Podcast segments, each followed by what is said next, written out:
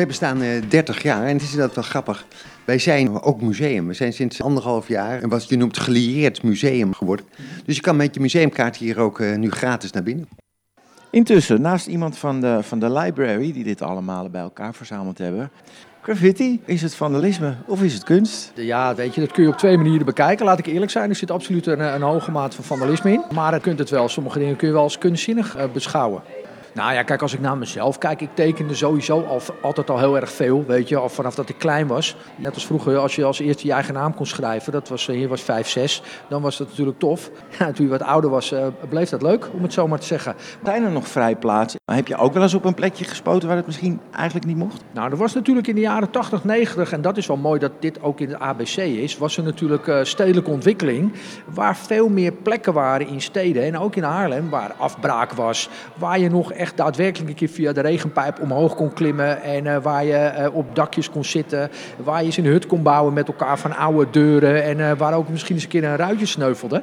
En ja, zo'n plek dat nodigde natuurlijk toch wel uit om ook wat creatiefs te doen. Ik denk ook dat, dat veel kinderen toch een stukje, en, laat ik dan pubers, hè, want kinderen is misschien maar vanaf een jaartje of 13, 14, dat pubers op zoek zijn naar een stukje spanning. En, en toen was het als spelende wijze, was graffiti en de hele cultuur van hip-hop en het ontdekken daarvan, ja, dat bracht toch wel een dynamiek met zich mee.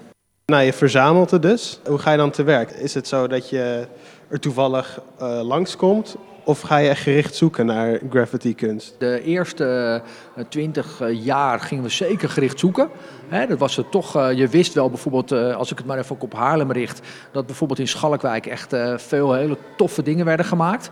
Ja, dan was het gewoon in de rond te fietsen met een cameraatje in je zak en dan kijken of je nog ja, of je nieuwe dingen tegenkwam. Deze tentoonstelling is dan juist jaren 80, jaren 90. Waarom juist uit die tijd?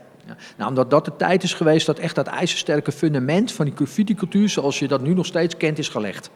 Weet je, er was toch een, een, een, ja, ik weet niet waarom dat bij elkaar is gekomen, maar eigenlijk had je na de punkperiode, hè, wat ook een, bepaald soort, uh, ja, was gewoon een hele grote groep die, die die graffiti heeft opgepakt. En ik denk toch dat dat het stukje spanning was, maar ook wel die Amerikaanse uh, dynamiek, weet je, die, die, met die hip-hop muziek erbij. En het was nieuw. Ja, zie je echt een groot verschil dan of iets uit, juist uit de jaren 80 en 90 is gekomen? Of lijkt dat best wel op wat er nu ook nog gemaakt wordt? Nou, uh, sommige dingen lijken echt nog op elkaar. Want het, uiteindelijk is de essentie van graffiti zijn natuurlijk gewoon letters.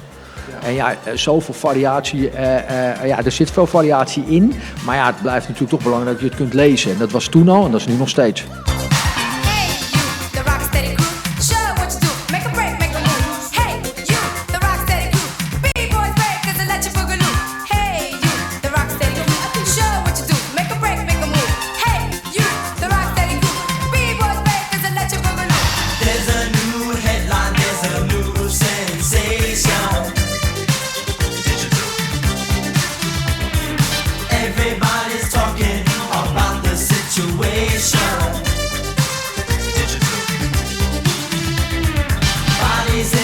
the music inspiration. Tell us when you feel it, cause we're gonna rock the nation. Hey, you, the rock.